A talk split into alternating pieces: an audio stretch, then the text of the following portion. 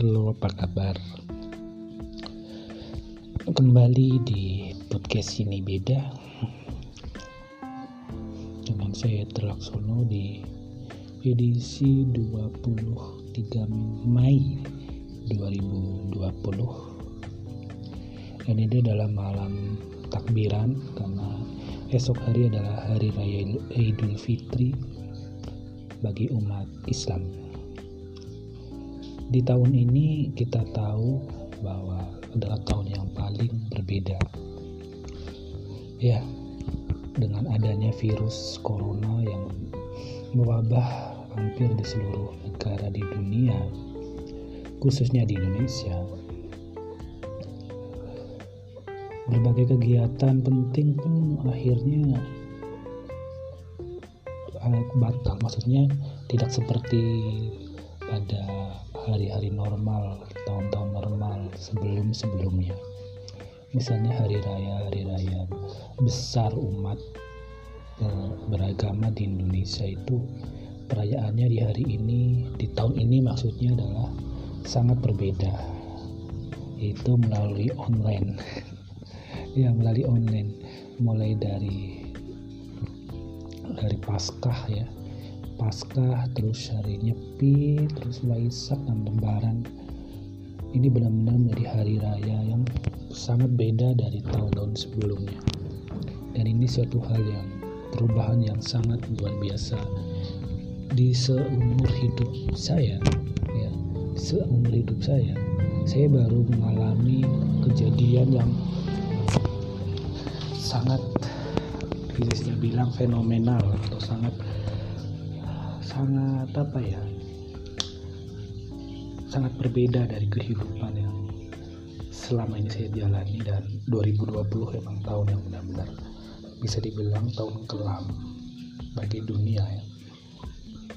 Bayangkan di seluruh di seluruh negara hampir ya hampir seluruh eh, negara mungkin ada yang nggak kena tapi yang sebagian besar karena virus corona ini menelan ribuan orang.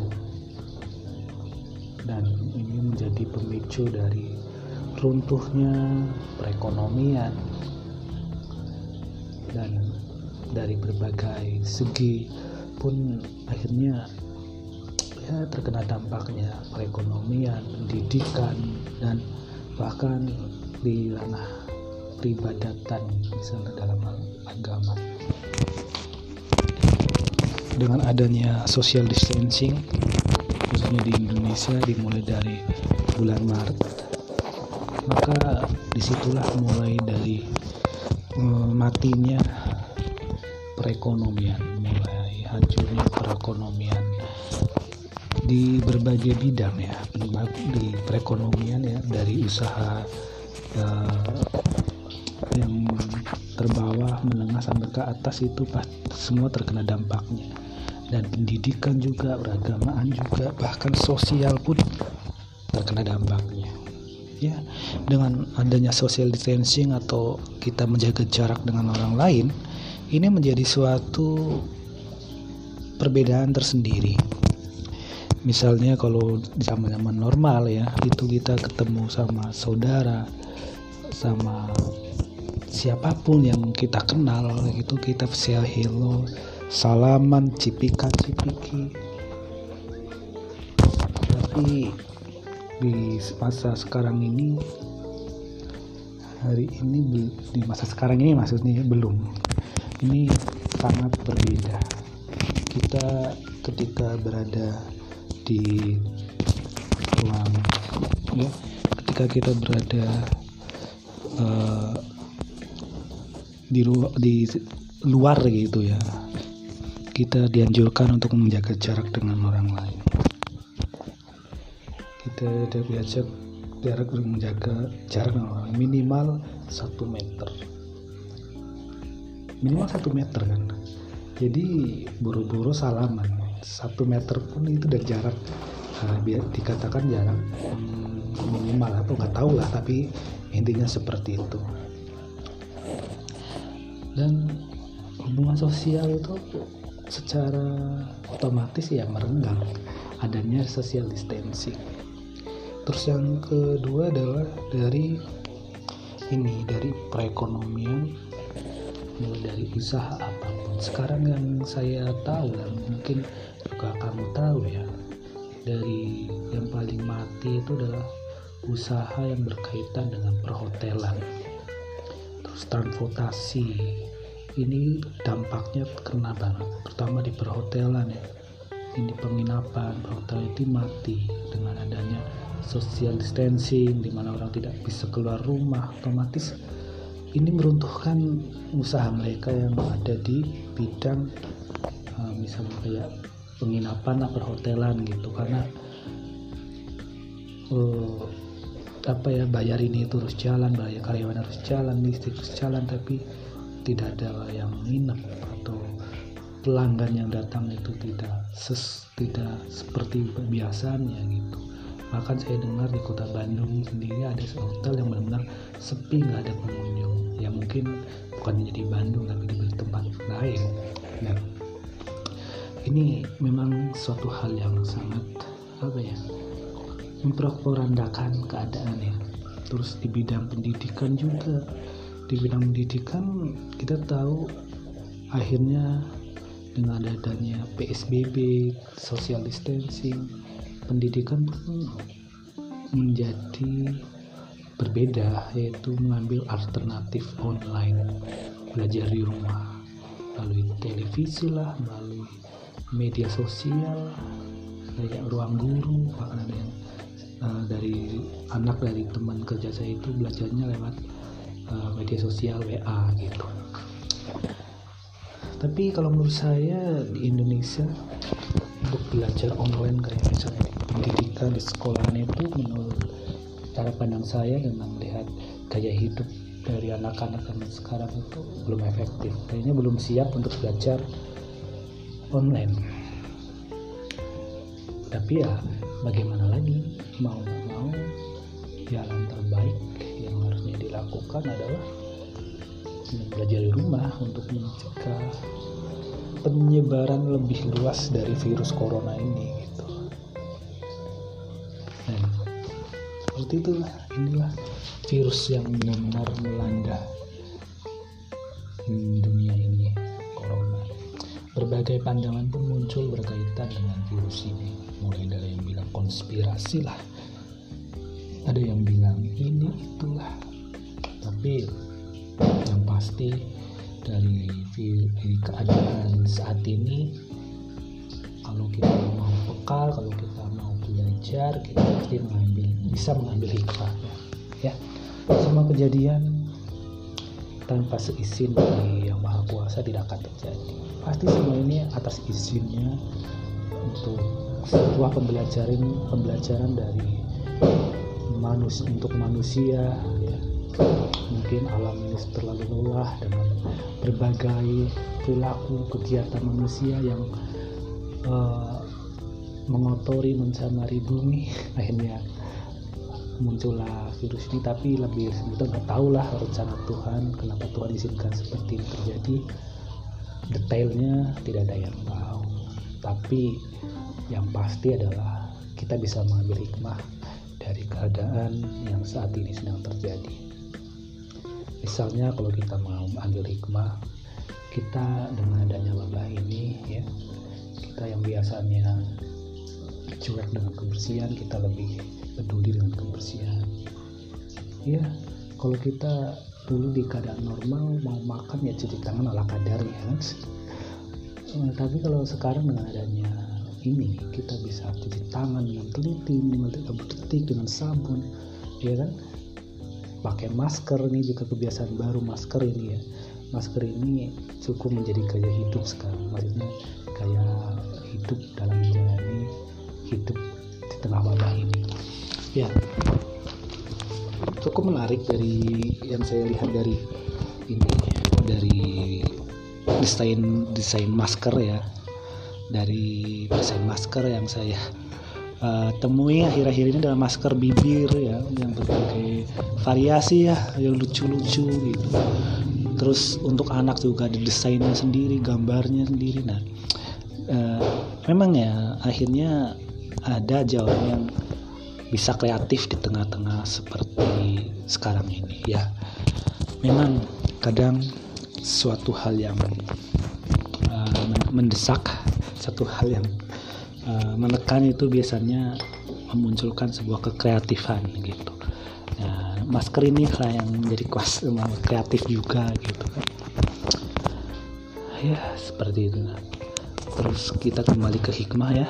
Tadi kembali ke hikmahnya dari babah ini adalah kita lebih uh, peduli dengan kebersihan terus kita juga peduli dengan kesehatan tentunya. Kalau kita peduli kebersihan pasti kita kesehatan.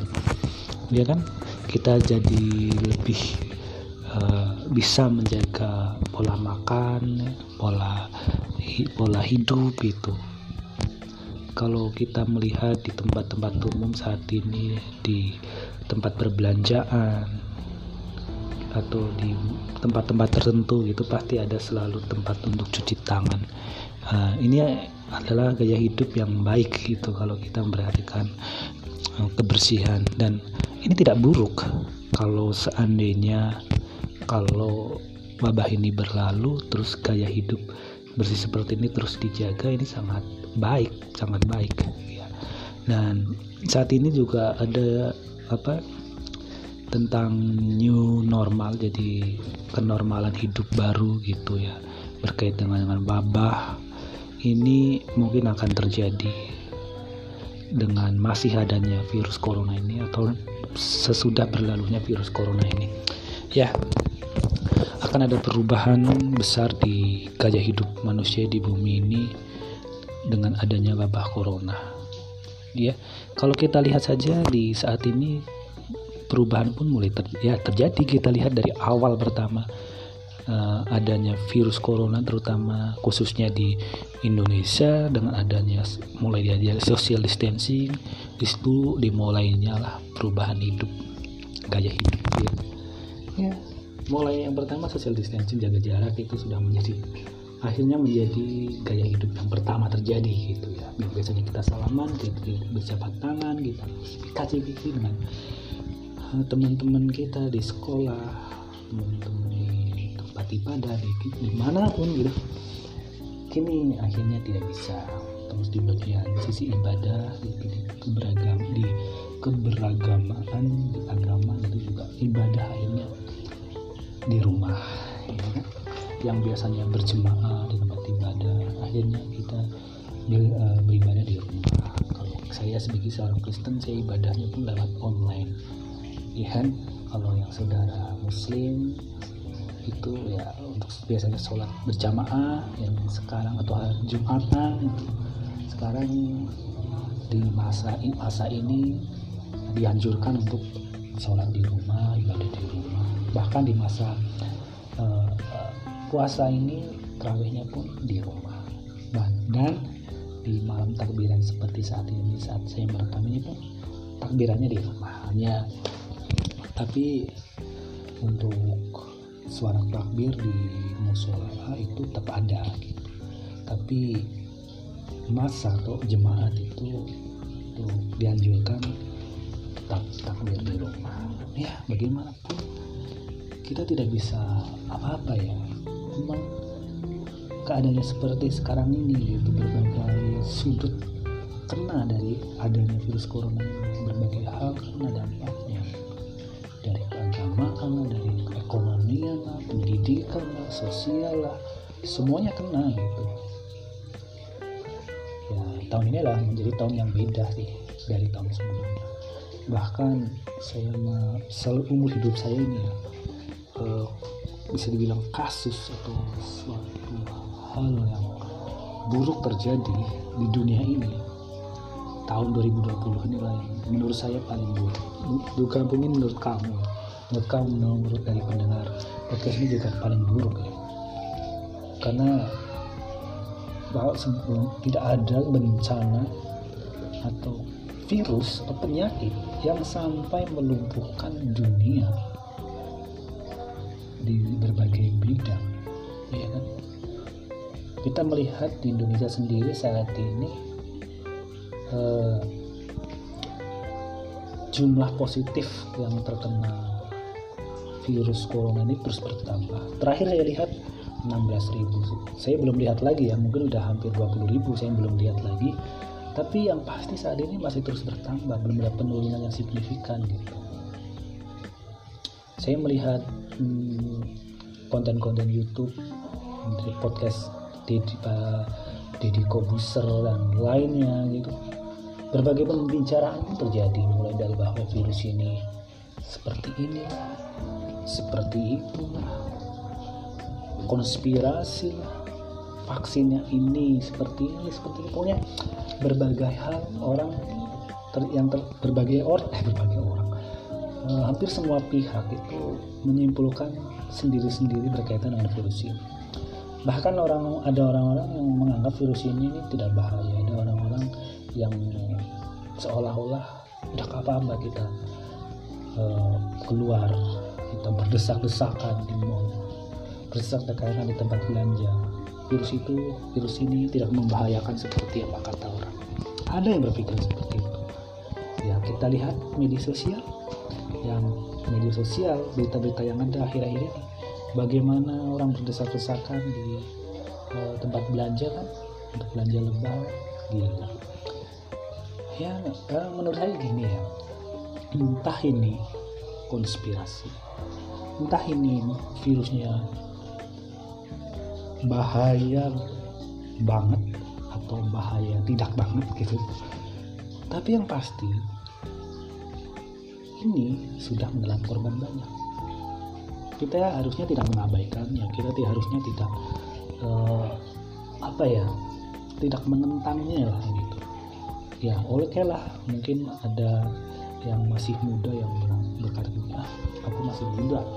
Aku imunku kuat tidak apa-apa ada kena virus iya kamu bisa sehat karena kita tahu bahwa virus corona ini juga virus tanpa gejala itu ada.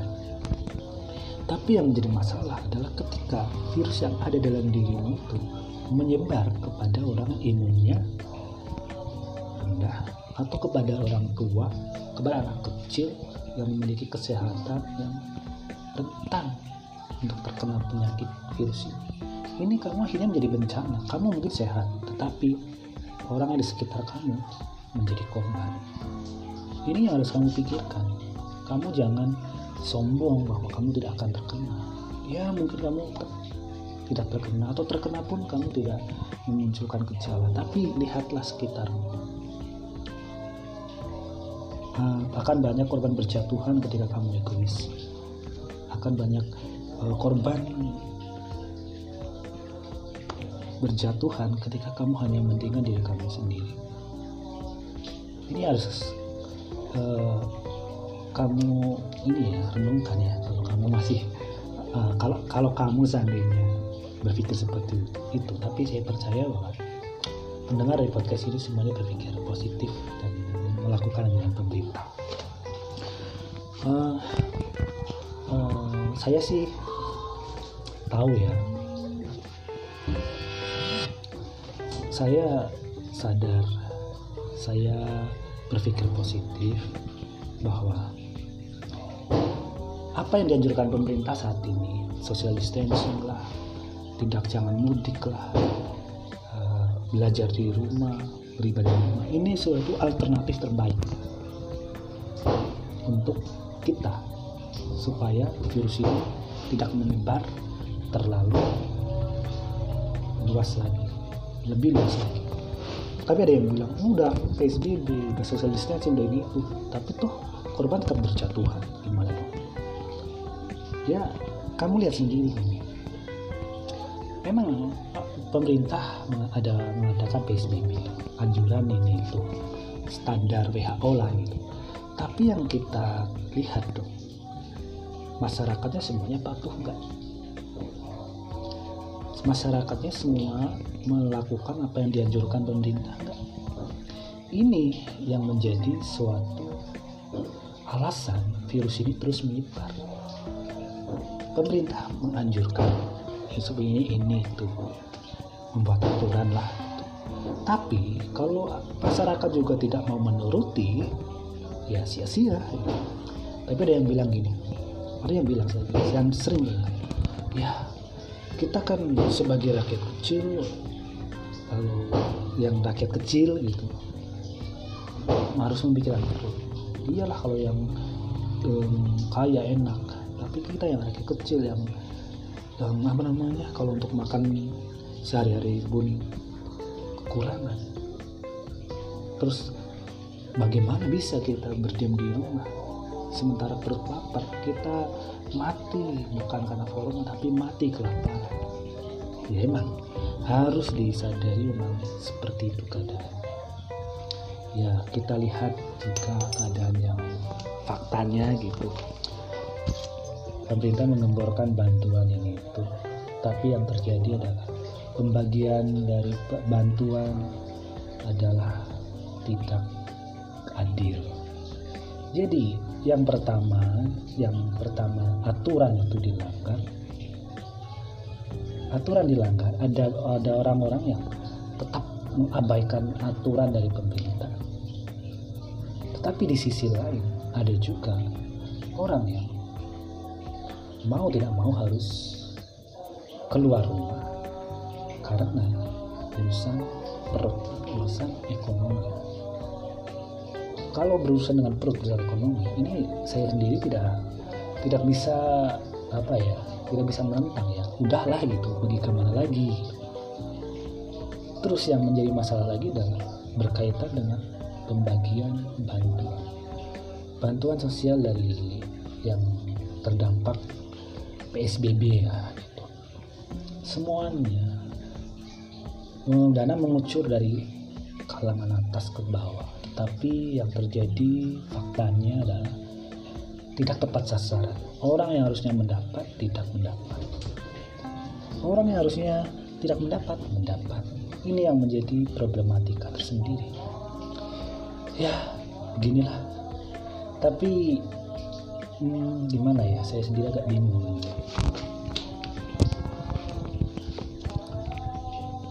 kalau kita berurusan dengan hmm, pemerintahan terus juga dengan uh, apa namanya masyarakat.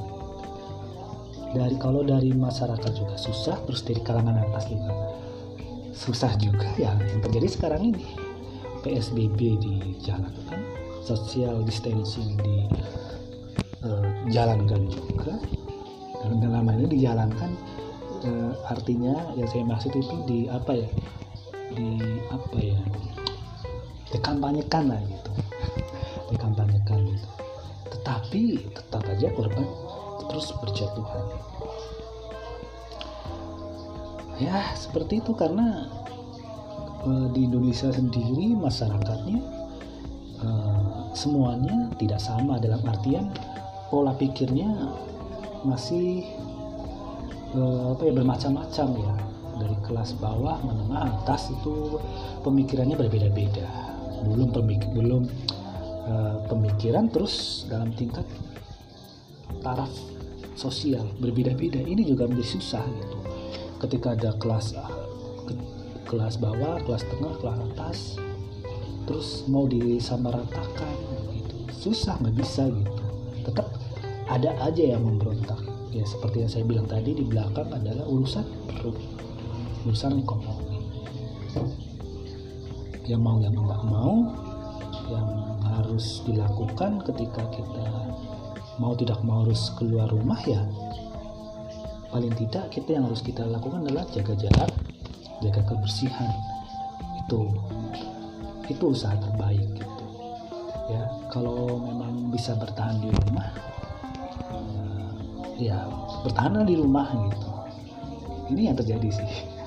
Uh, jadi hal semacam yang saya katakan tadi di belakang inilah yang membuat pemerintah Indonesia juga pasti tidak tegas terhadap kalau dalam hal ini masa PSBB ya masyarakat tetap ada aja yang keluar tetap ada aja yang melanggar ini itu.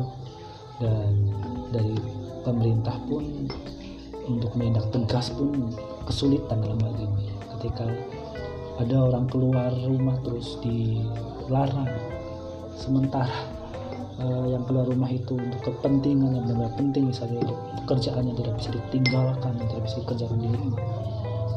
Ini pun yang menjadi masalah kalau pemerintah bertindak tegas.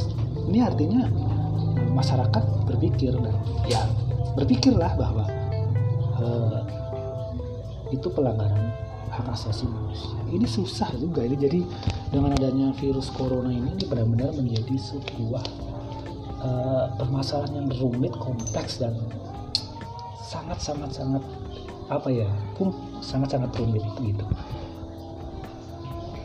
Jadi dengan adanya terus bertambahnya orang terpapar apa positif corona ya uh, seakan-akan PSBB social distancing ya, yang menjadi standar aturan pemerintah ini dampaknya tidak signifikan gitu untuk mengurangi penyebaran virus corona.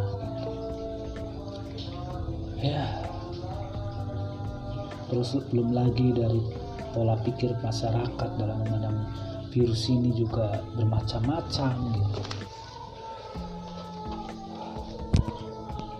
tapi ya kita berharap ya semoga uh, ini cepat berlalu sehingga kita bisa normal lagi gitu.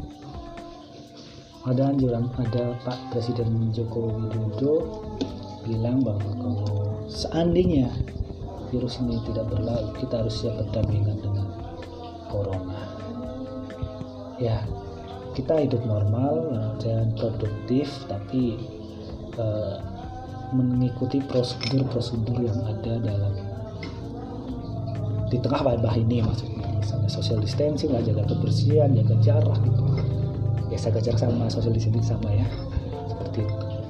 Jadi yang dimaksud dari hidup berdampingan dengan corona ya seperti itu. Artinya kita berproduktif tetap bekerja belajar beribadah tetapi dengan mengikuti protokol yang ada itu yang saya dengar seperti itu.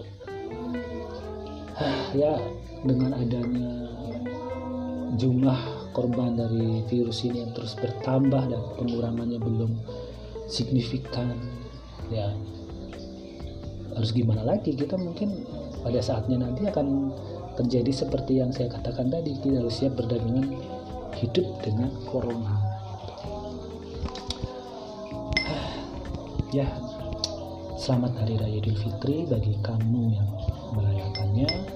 Saya pribadi eh, mohon maaf lahir dan batin atas segala perkataan dan perbuatan yang tidak berkenan yang selama ini menyakiti hati kamu.